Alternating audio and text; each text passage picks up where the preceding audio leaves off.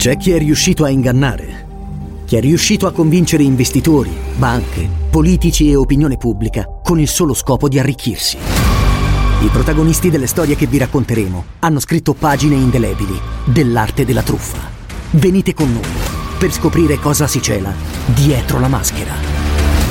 T-Podcast presenta Storie vere, soldi falsi. Ascoltalo ora su Spotify.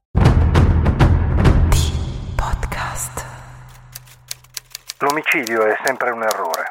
Non si dovrebbe mai fare niente di cui non si possa parlare dopo cena. Oscar Wilde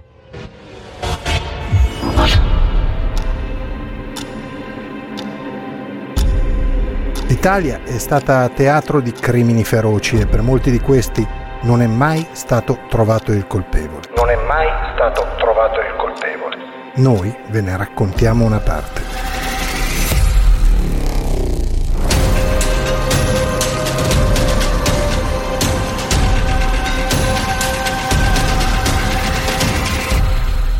State ascoltando Spaghetti Thriller, i delitti irrisolti del bel paese.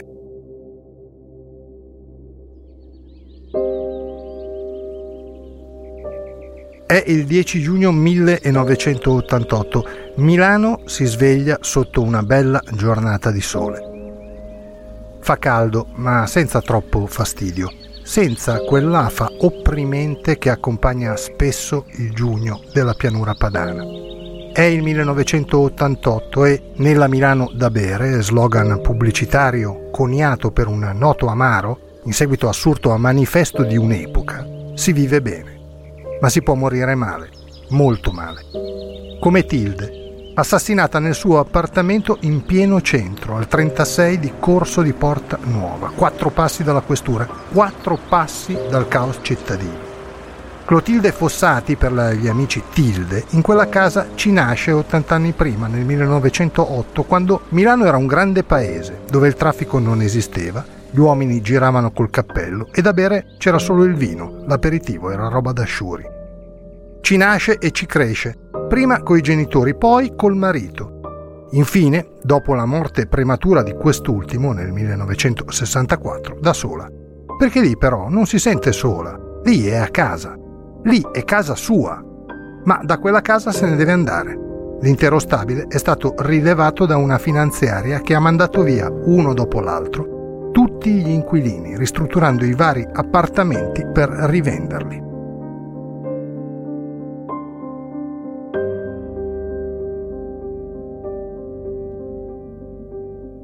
Anche l'appartamento di Tilde è stato già venduto, ma lei, da quella che considera casa sua, non ha la minima intenzione di andarsene, anche di fronte a uno sfratto notificato le quattro anni prima, anche di fronte all'impossibilità, per legge, di rimanerci. Clotilde Fossati è l'ultima abitante di quel palazzo sventrato, desolatamente vuoto, dove vive barricata al terzo piano.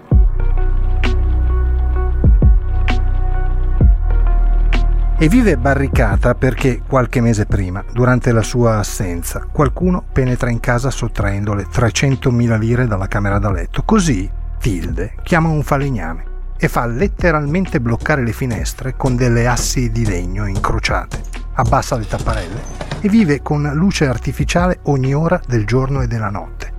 Inoltre, particolare non irrilevante, quando rientra chiude sempre le due porte di accesso, quella blindata, e una seconda porta a vetri, a ridosso della prima. Insomma, una vera e propria fortezza, inespugnabile da chiunque senza produrre rumori che allarmerebbero l'inquilina. È una fortezza dove entrano poche persone, pochissime e ben selezionate. Maria, la sorella, Marisa, la nipote e la donna delle pulizie. Saltuariamente qualcuno che Tilde chiama per i soliti lavoretti che necessitano in un appartamento cittadino. Nemmeno i ragazzi e le ragazze a cui impartisce lezioni di piano sono ammessi. È lei che va al loro domicilio. Già, perché Clotilde Fossati, donna viva e vitale, insegna pianoforte. Non per necessità, sarebbe sufficiente la pensione del marito per vivere dignitosamente piuttosto perché la musica è la sua passione e non potrebbe mai immaginare neppure lontanamente di vivere senza. È allegra e affabile, sempre disponibile alla chiacchiera e gentile con tutti, ma ultimamente convive con quel tarlo a cui abbiamo accennato prima. La paura di perdere casa, di doversene andare, di essere obbligata a lasciare quel posto che è stato la sua vita in senso letterale e non tanto per dire. Però, dal momento in cui capisce che non ci sono alternative, si rassegna, tanto da fissare un appuntamento con un agente immobiliare per andare a vedere un nuovo appartamento non lontano dal 36 di Corso di Porta Nuova. Da quella zona Tilde non ha la benché minima intenzione di spostarsi.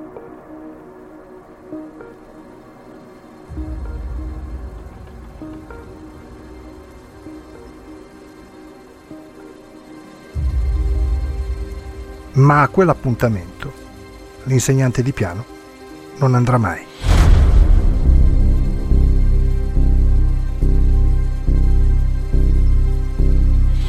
Torniamo al 10 giugno, a quel venerdì caldo, ma non così caldo e afoso. Tilda è in casa, insieme a lei la donna delle pulizie. Sono le 11, quando riceve la telefonata di un'amica.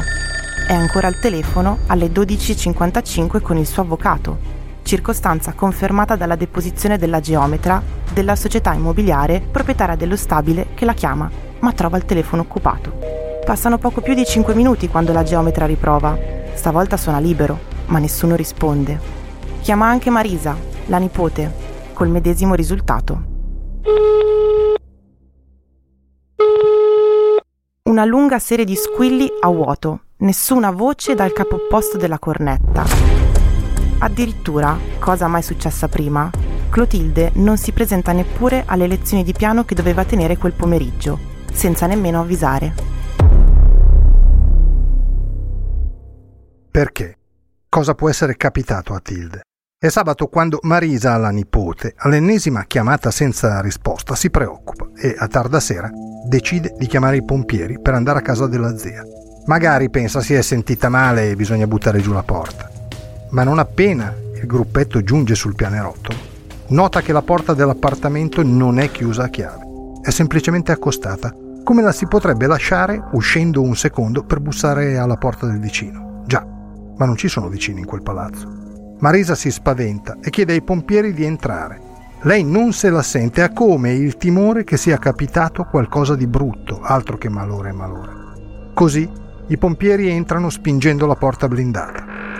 La seconda porta, quella a vetri, è socchiusa e, una volta aperta, si trovano proiettati in un locale apparentemente ordinato. Non c'è nulla fuori posto sui mobili, le suppellettili, le foto, i ricordi sono lì, perfetti e allineati. Però, in mezzo a quella stanza spaventosamente ordinata, qualcosa che non va c'è e come. Il corpo senza vita di Tilde, supino, in una pozza di sangue, a macchiare il pavimento pulito. Ha il cranio sfondato, il torace e l'addome trafitti da non meno di dieci coltellate. La Fossati è perfettamente vestita, pantaloni rossi e camicetta variopinta. Nessuna traccia di violenza sessuale. Sul pavimento le armi del delitto. Un coltello con la lama di 16 cm, tagliente da un solo lato, e una pesante bottiglia di rosolio, sfaccettata, arma drammaticamente letale se fatta cadere con forza sul cranio della vittima. Sul tavolino, poco distante dal corpo della povera Tilde, una bottiglia di liquore strega, due bicchierini con i resti del liquore stesso, un portacenere contenente due mozziconi di sigaretta marca Malboro, sicuramente lasciati dall'assassino. Lo sappiamo perché la donna di servizio, nella deposizione, racconta di aver perfettamente pulito due portacenere presenti nell'appartamento. Pertanto Clotilde Fossati non solo conosceva chi l'ha ammazzata, lo conosceva tanto bene da offrirgli perfino da bere, segno che da lui o lei non pensava di avere nulla da temere. Tutto in ordine, abbiamo detto. Tutto, fatta eccezione per un quadro rimosso dopo l'omicidio e appoggiato sul pavimento senza il minimo danno. Forse l'assassino, dopo la follia omicida, ha provato a cercare la cassaforte e evidentemente sapeva della sua esistenza senza però conoscerne l'ubicazione, ma, una volta trovata, non ha nemmeno provato ad aprirla. Per quale motivo? E perché porta via la borsetta grigio perla di Tilde con le chiavi, i documenti, il libretto degli assegni salvo abbandonarla a poche centinaia di metri, in un cestino della spazzatura tra via San Marco e via della Moscova, ritrovata da un netturbino alle 14.50 di quello stesso venerdì. Insomma, la pista della rapina sembra fasulla, messa lì per sviare le indagini. Un vero e proprio giallo, quasi partorito dalla penna della regina Agatha Christie. Gli inquirenti cercano, attraverso gli indizi, di ricostruire esattamente gli ultimi minuti di vita della Fossati. Alle 12.55 Tilde sta parlando al telefono, dopodiché qualcuno suona il campanello. Lei apre, sorridente, fa entrare l'assassino o assassina offre da bere senza la minima esitazione. I due parlano, seduti al tavolino sorseggiano lo strega, poi, dal nulla, il raptus. Improvviso e irrefrenabile. La vittima volta le spalle al suo carnefice. Il killer prende la pesante bottiglia precedentemente addocchiata e colpisce Tilde in pieno volto, fracassandole il cranio da tanta è la violenza adoperata. Lei si accascia sul pavimento. L'assassino va in cucina, prende un coltello, torna in salotto, si china sulla vittima ormai agonizzante e la finisce, trafiggendola al torace e all'addome. Poi si allontana, lasciando il sangue della donna sul pavimento e sul soffitto. Va a lavarsi le mani. Lo sappiamo perché il lavandino della cucina è sporco di sangue. Esce e sparisce nel nulla.